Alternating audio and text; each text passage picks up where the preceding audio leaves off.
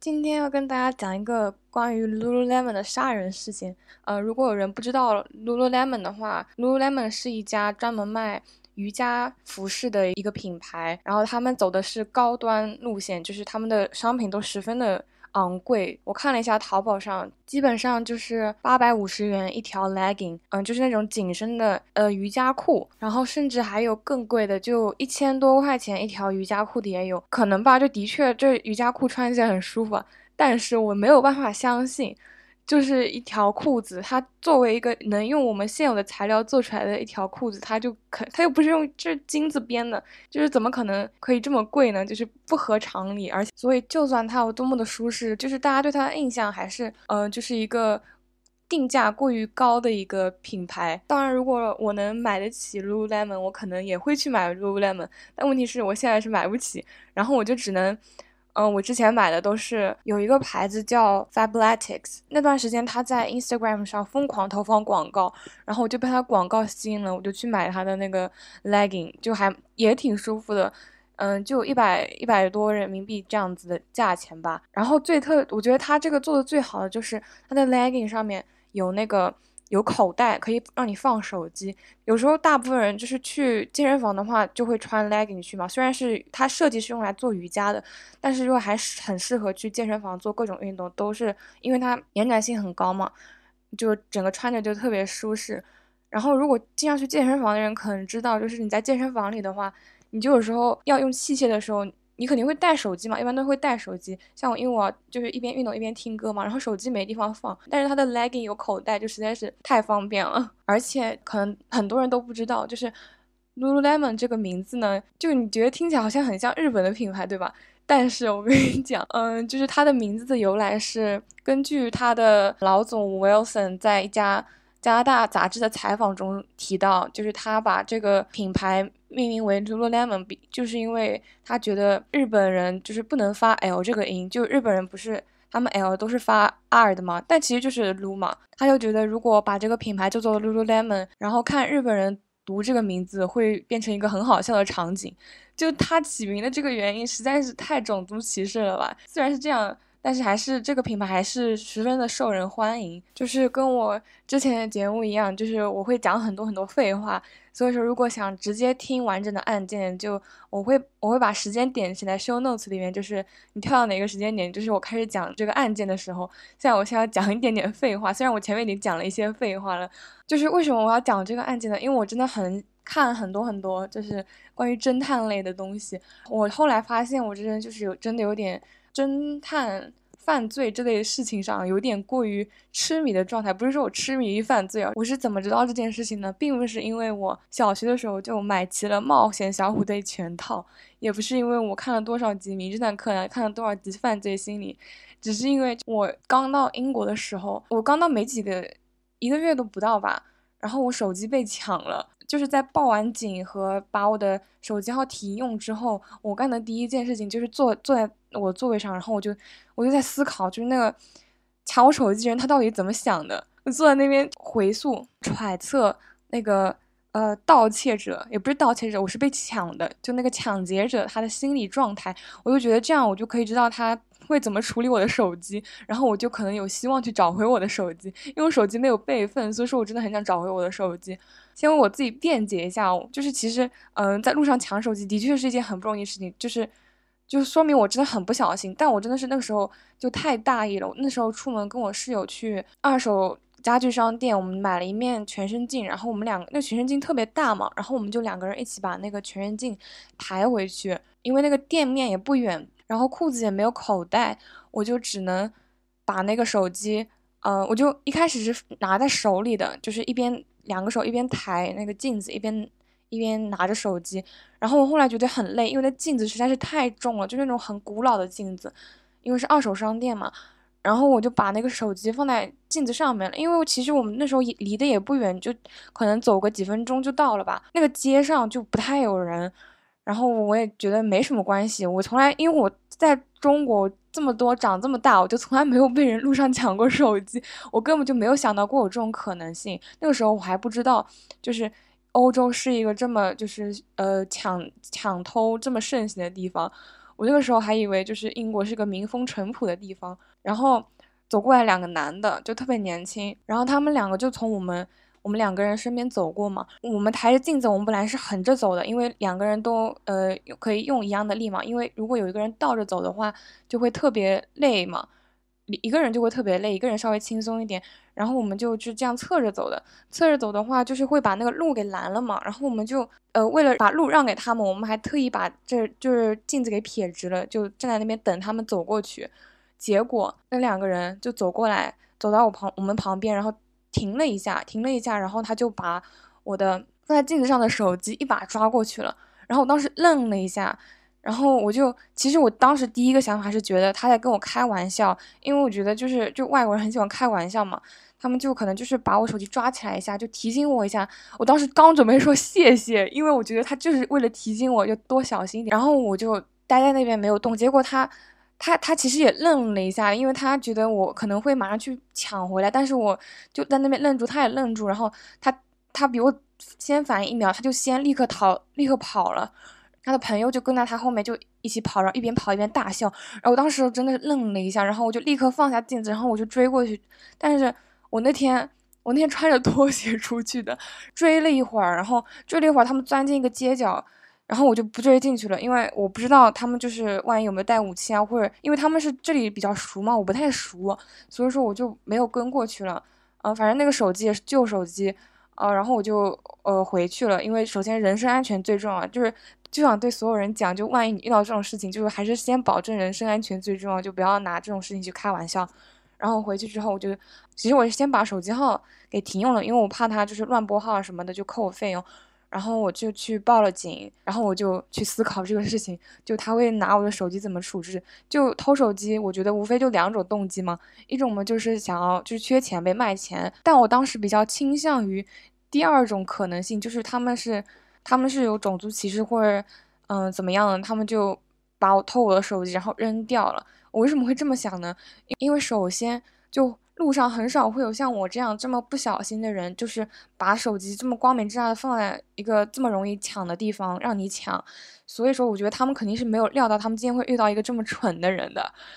然后，其次就是他偷完手机之后，他的第一反应就是愣一下，就是他没有就是立刻逃跑。就他好像就是说啊，我成功不成功，反正也无所谓了，我就是就这种感觉。然后，然后他跑的时候呢，他又是他又在那边大笑，就不是那种很紧张的状态，不是说我一定要达成这个目的这种感觉。然后我当时觉得他是一个没有计划的犯罪，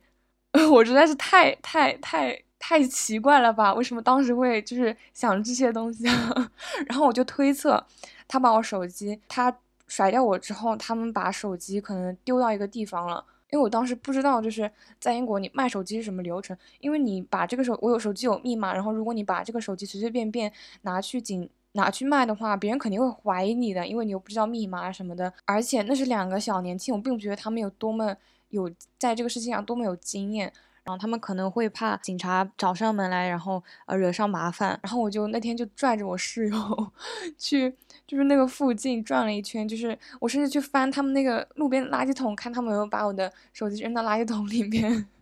当然我最后没有找到，但是反正就是我真的是就比较痴迷于就是去分析这种事情的人。好，继续讲，嗯，Lululemon 杀人案件。今天要讲的案件呢，是发生在美国马里兰州的一个城市里。然后，Lululemon 嘛，作为一个比较呃高端奢侈的品牌，然后它肯定就是位于比较繁华的商业区嘛。然后它的旁边刚刚好是一家 Apple Store。呃，为什么要说提到这个 Apple Store 呢？我后面会，因为它后面会跟这个案件有关联，所以说先交代一下，就是案件发生的地理位置。二零一一年的某一天，呃，Rachel。然后 Rachel 呢，她是呃 Lululemon 的一个分店的一个店长的一个这样一个职位。然后有一天呢，她就像往常一样，早上八点钟到店门口准备开店了嘛。但是呢，在他准备开门的时候，突然发现 Lululemon 的大门居然没有上锁。对于一家就是高端服饰。奢侈品的品牌怎么可能出现这样的纰漏呢？就你可以想象一下，打个比方吧，就比如说你家门口的，呃，什么阿迪达斯，就是晚上忘记关门了，后果是什么？肯定就被抢光了呀，对吧？就是很奇怪，他就感到，然后他就稍微推开门看了一眼，里面。然后这个时候他就发现店里面也跟往常十分不一样，不一样在什么地方呢？就是地面上十分凌乱。一般来说的话，就是所有衣服都整整齐齐的挂在衣架上，对吧？但是这次他看到的景象是在门口的地方，有些衣架上的衣服都掉落下来了，模特上的衣服也都散乱的放在地上，然后他就感觉很奇怪。这个时候，他第一个想到就是店里面遭遇抢劫了，他就赶紧退出来了，为了自身安全嘛，因为他不知道抢劫的人是不是还在店内，所以为了保证自身安全，他先出来了。然后当天呢，刚刚好又是苹果发售新产品的时候，也就是说，苹果店门口排着长队。大家都知道，就是当苹果每次发售新产品的时候，总会有一些果粉去提前在店门口呃等待苹果店开门，这样他们就可以马上买到新的产品了。然后这个时候呢，他就走过去去问一个男士，在排队的男士，呃，问他在他排队期间，他有没有看到任何人就是进入了 Lululemon 的店。然后那个男士他当时的话是已经排队了一到两个小时了，嗯，十分勤奋啊，就也就是说他。六七点钟就开始到这个店排队了，苹果产品的力量真是果粉们还是很勤奋的，对吧？呃，Rachel 就请求这个这个男士能不能陪他一起去检查一下店里面的情况，因为毕竟就是他一个女女生可能就不太安全嘛。然后我们不得不夸奖一下这位正在排队买苹果产品的男士，让我们记住他的名字，他的名字是 Ryan。就是虽然他在这个案件里面出场实在是太少，但是为了他这么如此伟大的举动，我们一定要让记住他的名字。就他的名字叫 Ryan，然后他居然他居然抛弃了他排了一两个小时的队伍，陪着 Rachel 进入了 Lululemon 店里面去检查店里的情况。然后他们就逐渐的往店里面去看发生了什么。当他们越走进去，越发现店内的情况实在是太诡异了。不仅所有的衣服，不仅很多衣服都散落在地上，甚至店内。本来有一个呃佛佛像，我不知道他们为什么会把佛像放在一个这么美式的店里面，就是可能是为了，可能是某个什么中国风水大师，就是推荐他们就是摆一个佛像在店里面，可以财源广进吧，就是完全说不通嘛。反正呃，总之他们就放了一个佛像在那个店里面，但那个佛像呢也掉到地上了，而且那个佛像上面还有一点血迹。然后不仅是佛像，地上还掉落了一些餐巾卷纸，一卷一卷就散落在地上，就。厕所里的那种卷纸就被抽开来，然后散在地上。他们第一件事情就是去检查了那个收银台，收银台里面钱是否有被呃抢走。然后呢，果不其然，收银台里的钱已经完全被取走了，很多小票也都凌乱的散落在地上，就好像是那个劫匪在到处搜索，是不是还有更多的钱放在这个收银台里面的样子。所以他们当时就大概可以确认了，他们的 Lululemon 店遭遇了一场抢劫。但是与此同时，他们又发现其实地面上有很多散落血迹，就好像有人就是被打了受伤了，然后。在店里面不停的跑动一样，然后他们又继续的往里面走。就在他们走进员工房间的时候，十分可怕的场景发生了，就是员工房间里地面上几乎全是血，就小小的房间地面上几乎积了一层血迹。房间的中央躺着一具尸体，然后尸体呢是面面朝下的，也就是说你没有办法看到它的正面是什么样，但是你基本上可以确定这个这已经是一具呃已经确认死亡的尸体了。他的身体旁边是一圈很厚很厚的血迹。甚至在墙面上都有血迹，墙面上血迹甚至高达了一点八米，也就是说，他的血迹真的是溅溅到了很高很高。如果如果长期对这种犯罪事件有了解的朋友的话，可能会知道，就是，呃，如果让血迹能溅那么高的话，其实这个场景是十分十分残忍的已经。然后这具女尸上面呢还放着一个工具箱，然后工具箱里的工具基本上都已经不见了。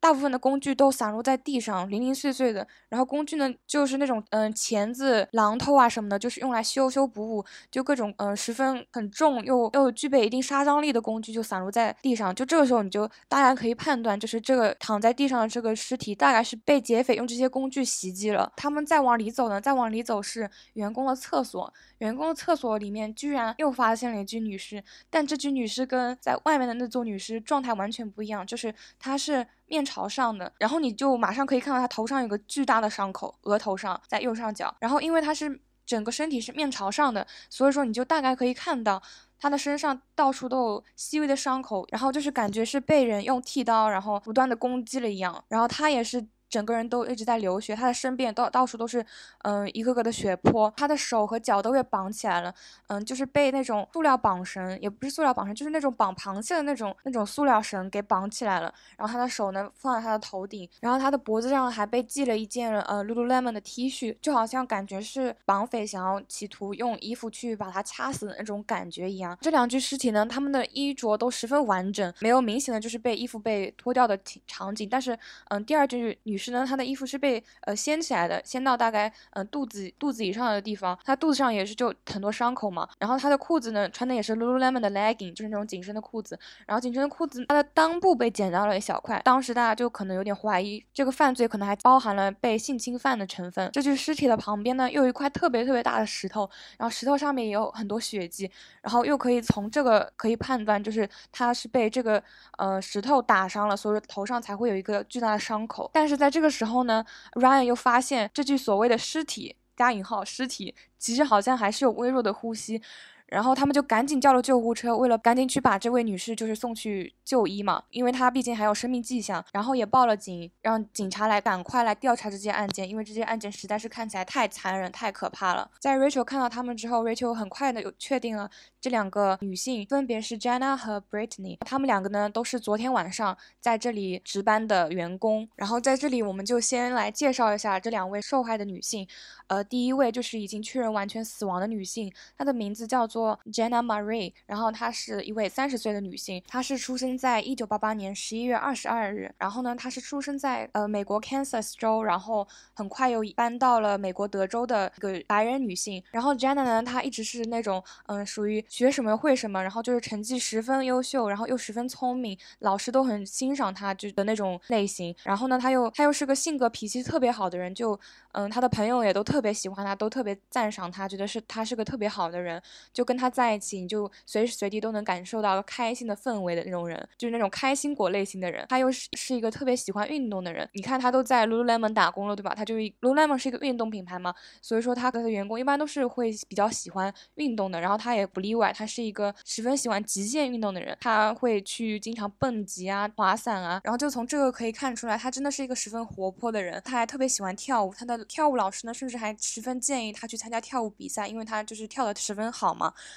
嗯，然后他还特别喜欢旅行，他几乎去了世界上的每一个大洲，他就除了南极洲没有去。然后他还去了很多地方，不同的国家留学。然后他还有一个长期稳定的男朋友，叫做 Fraser。然后他们甚至已经决定结婚了，她男朋友已经买好了求婚戒指，就是准备在这个案发事件的下几周已经准备和她嗯求婚了。所以我们就知道，就是 Jenna 她其实原本是一个十分幸福，然后过得十分优越的生活的一个女孩子。另一个还有生命迹象的。女性呢，她的名她是二十八岁的 Brittany Norwood。Brittany 呢，她是生出生在西雅图，一九八二年五月十九日。相比起 Jenna 呢，她的家庭就更庞大一点。她一共有八个兄弟姐妹，四个男性，四个女性。他们的家庭是十分幸福。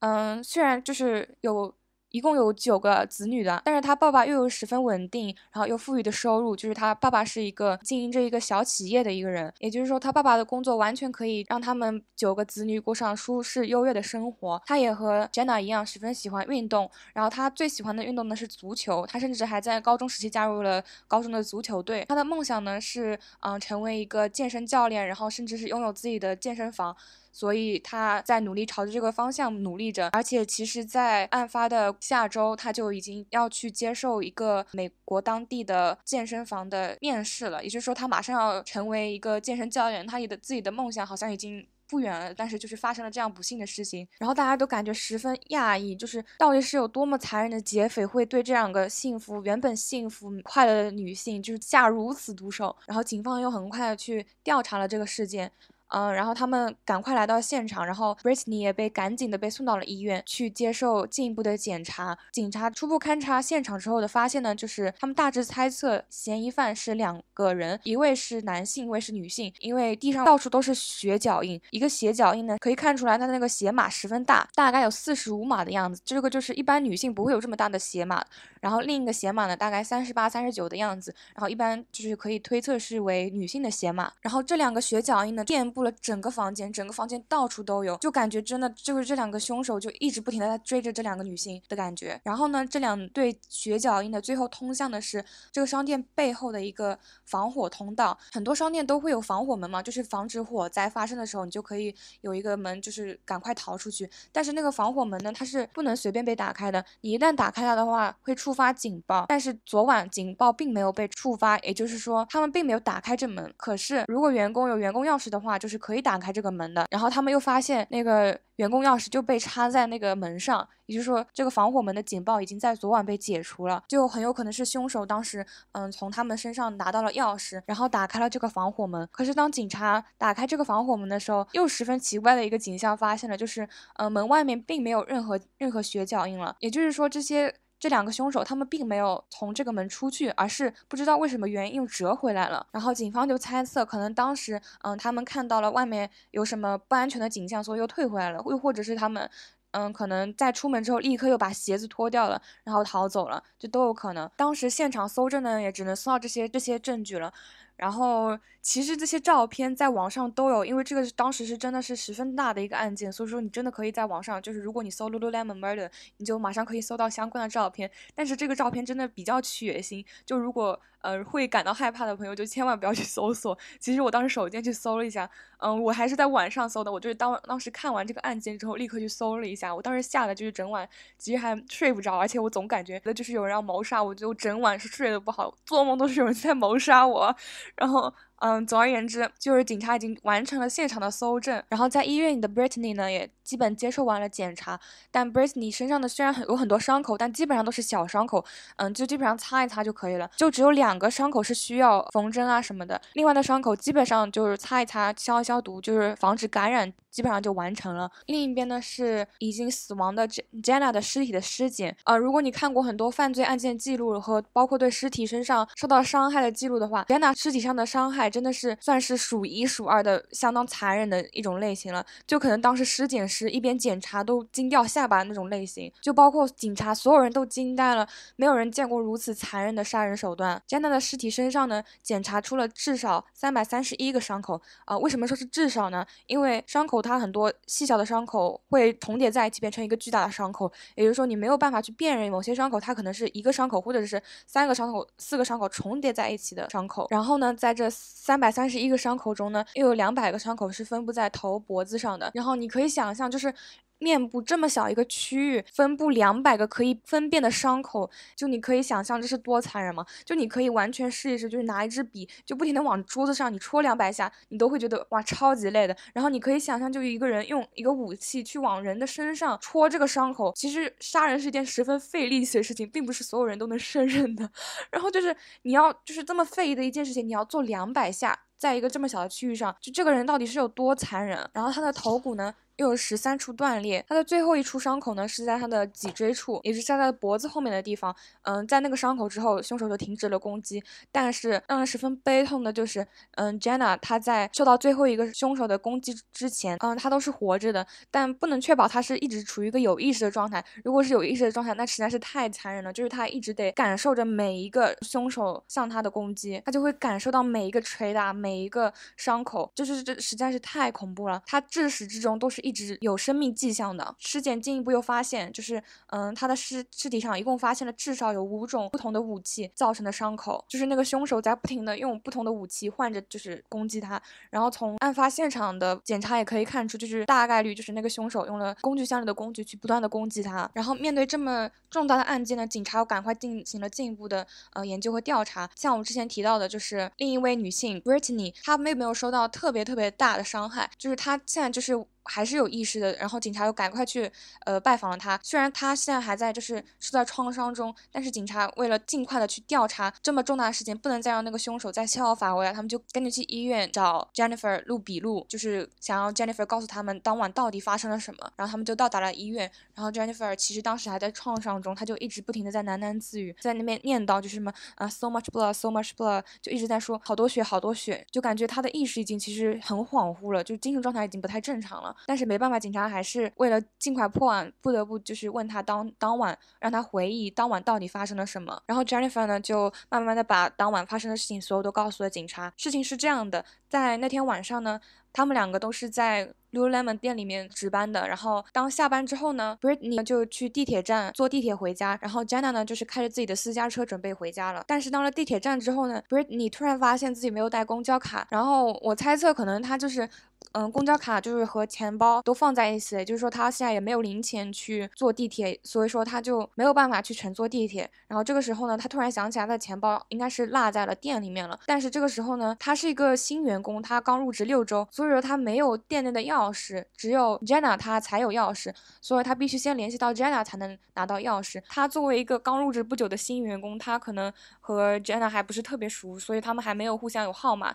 然后他就不得不拨打电话给他的朋友，去就是一起打工的人，嗯，向他们询问 Jenna 的号，Jenna 的号码。最后终于从朋友那里问到了 Jenna 的号码，然后他就给 Jenna 打了电话，告诉 Jenna 他把公交卡落在了店里面了，想问 Jenna 请求他能不能和他一起回去一趟，然后帮他拿他的公交卡啊。然后 Jenna 也很爽快的答应了，他说啊，我刚刚好也有那个电脑忘在了店里面，我也要顺便去拿，那我们就一起在店里面见面吧。到了之后呢，Jenna 就把他的私家车停在了店门口，啊，虽然店门口是不允许停车的，但是反正他们。就是嗯很快停一下去取一下东西，他们也不会停留很久嘛，所以他就在那边暂时停了一下，就很快的进去。然后他们也没有开灯，因为只是就是找一下东西嘛，他们就不想太麻烦。然后进去之后呢，也没有把门锁好。然后很快的，Jenna 就找到了他的电脑，Brittany 呢，他就一直没有办法找到自己的公交卡，就可能是因为摸黑嘛，他就完全没有办法找到自己的公交卡，就是公交卡比较小，电脑可能比较大嘛。Jenna 的车不是还停在外面嘛，因为是违法停车，他他们就得赶紧出去嘛。然后 Jenna 就不想再。嗯，店里面停太久，那他就跟他就跟 Brittany 说，嗯，那你就用我的公交卡吧，反正我是开车来的，我明天还是开车回来嘛，那你就拿我的公交卡去用好了。Brittany 就很很感激，就是感谢 Jenna，就是愿意借他的公交卡，然后他们就准备离开了。可是当当他们准备离开的时候，他们突然发现店的门突然大开了，就他们进来的时候可能就是稍微开一个小口，他可能开，他们可能进来之后虽然没有锁门，但他们可能会把门轻轻的关上。但是当他们准备出去的时候，门是大开了。当然，你也有可能怀疑这可能是一阵风刮进来的，把门给刮开了。可是就在这个时候，就有两个男性突然从黑暗里冲了出来，两个人就把他们分别给钳制住了。根据 Brittany 的描述呢，这两个男的是一高一矮的，高的男性呢大概有一米八左右，然后矮的男性呢大概有一米。呃，六左右的样子，然后他们两个人都是全身穿着黑色衣服，然后戴着那个滑雪面罩，就只露出眼睛的那种，电视里那种强盗经常用的那种面具，就有点像袜子一样，然后就只露出两个眼睛。高的那个呢，主要是去攻击 Jenna 的，然后这两个男性呢都是白人男性，然后高的那个。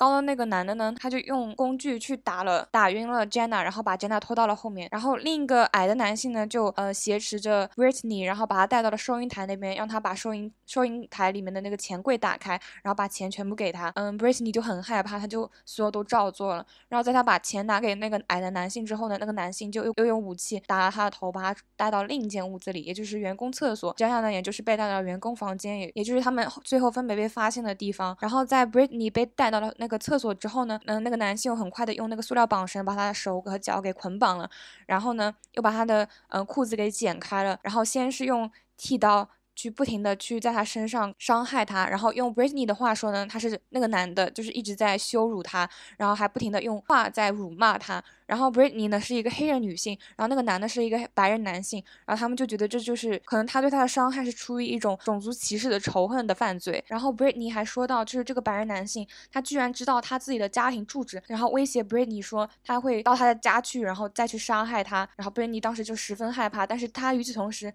和 Jenna 又在不同的房间，然后他还可以听到 Jenna 在那边不停的尖叫嘶吼，他就觉得 Jenna 也是在那个房间被嗯那个男性羞辱着，但是因为他们在不同的房间，所以他没有办法看到，他只能听到就是 Jenna 的叫喊声在不停的变小，不停的变微弱，然后逐渐。就消失了。然后攻击他的这位男性呢，在羞辱他之后，又立刻把他强奸了，留下一句话，就是说我留你一命，因为你比较好。然后他的原话呢是 You're better to fuck，就是这个意思，我就不翻译了，翻译了我可能节目就下架了，所以我就不翻译了。大家大概也可以猜到那个意思啊。警察听了这些描述呢，就大概可以确认这是一起包含了抢劫，嗯，甚至包含了性、包含了种族仇恨的各种因素的一一场犯罪。然后警方他们目前拥有的最大的线索呢，就是，嗯，根据 Britney 所说的，就是两位白人男性全全身黑色着装，然后一高一矮。就大家可能觉得，如果这个事情发生在现在中国的话，可能很快就会被解决了，因为到处都是摄像头嘛。可是，在二零一一年，呃，而且美国可能摄像头也没有那么多，当时他们能拿到的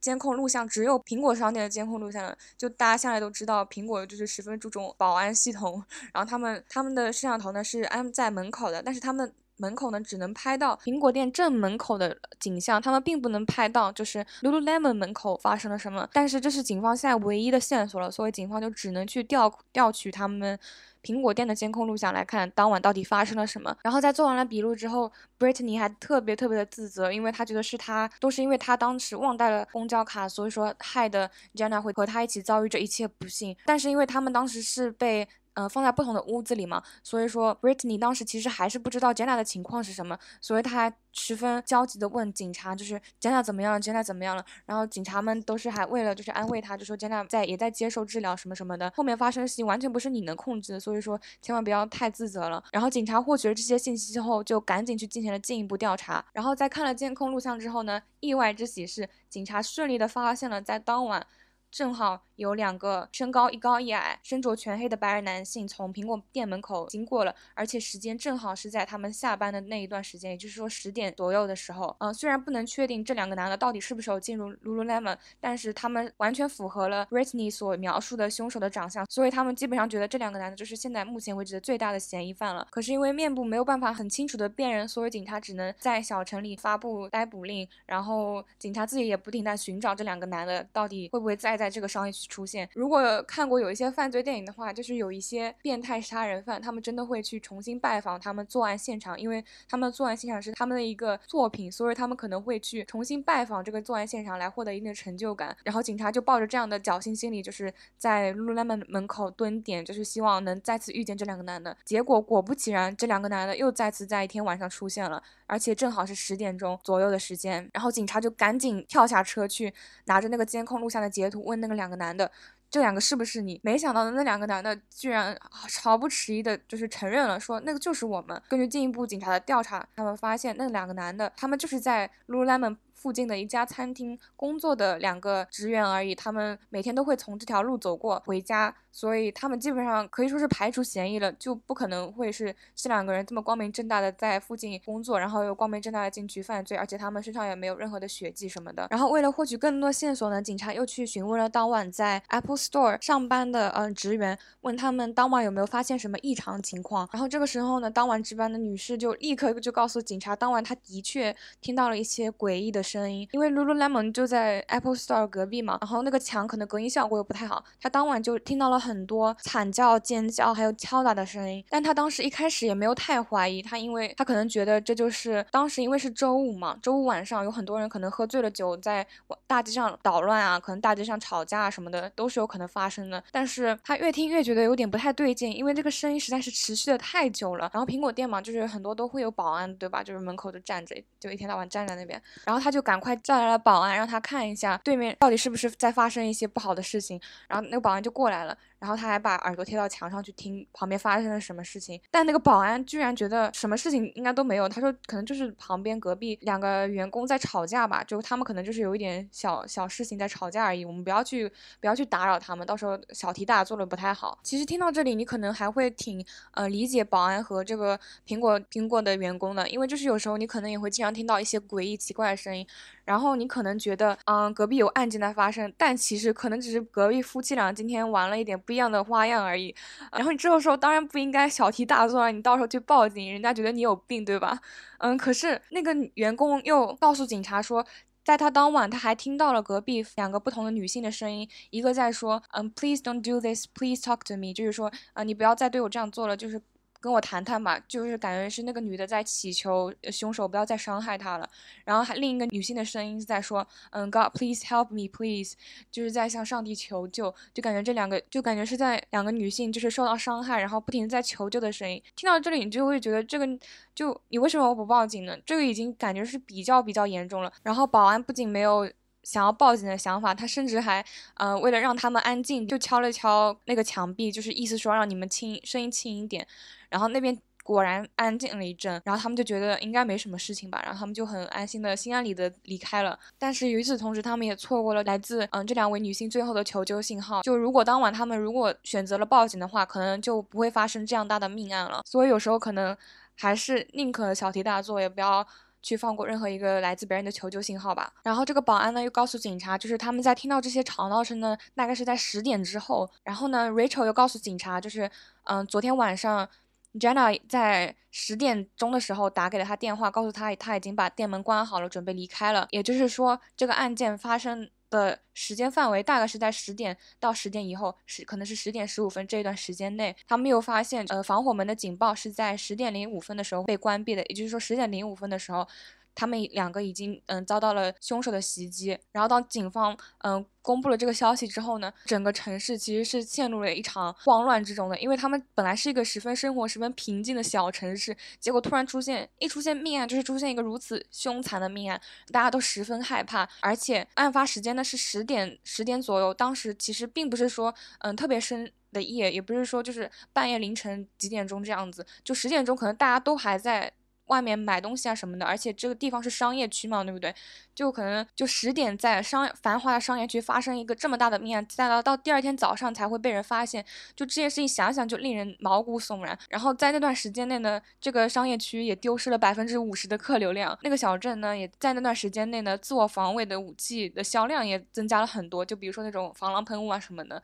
大家都感到十分害怕。然后警方呢也。赶紧想要把这个案件给破了。就在这个时候，某一个警察又突然想到了另一个线索，就是根据 Brittany 所描述的，当天晚上 Jenna 把他自己的私家车停在了店门口。但是当他们第二天回去的时候，他们并没有看到那辆车。那那辆车到底去了哪里呢？而且 Jenna 的车，它的车牌是德州车牌，就美国每个州的车牌都是长相是不一样的。也就是说，在马里兰州呢，这个车牌应该是十分显眼的，并不会应该会被呃任何人忽略才对。为什么到现在为止，可能案件已经过去了一两天了，为什么还没有任何人发现这辆车呢？这个时候，一个保安突然举手说：“哎，我好像看到过这辆车。”而且就是在案发当晚，根据那个警察说呢，因为当时他晚上在巡逻嘛，十二点半的时候，他突然看到了这辆车，而且这辆车它是车灯是亮着的，而且车的座位上坐着一个人，然后他的车牌又是德州车牌，所以那个警察感觉有点奇怪，所以就留意了一下，然后他又继续巡逻，他觉得可能就是某一个人喝醉了，所以啊坐在车里，然后忘记关灯了，也有可能，因为周五晚上嘛，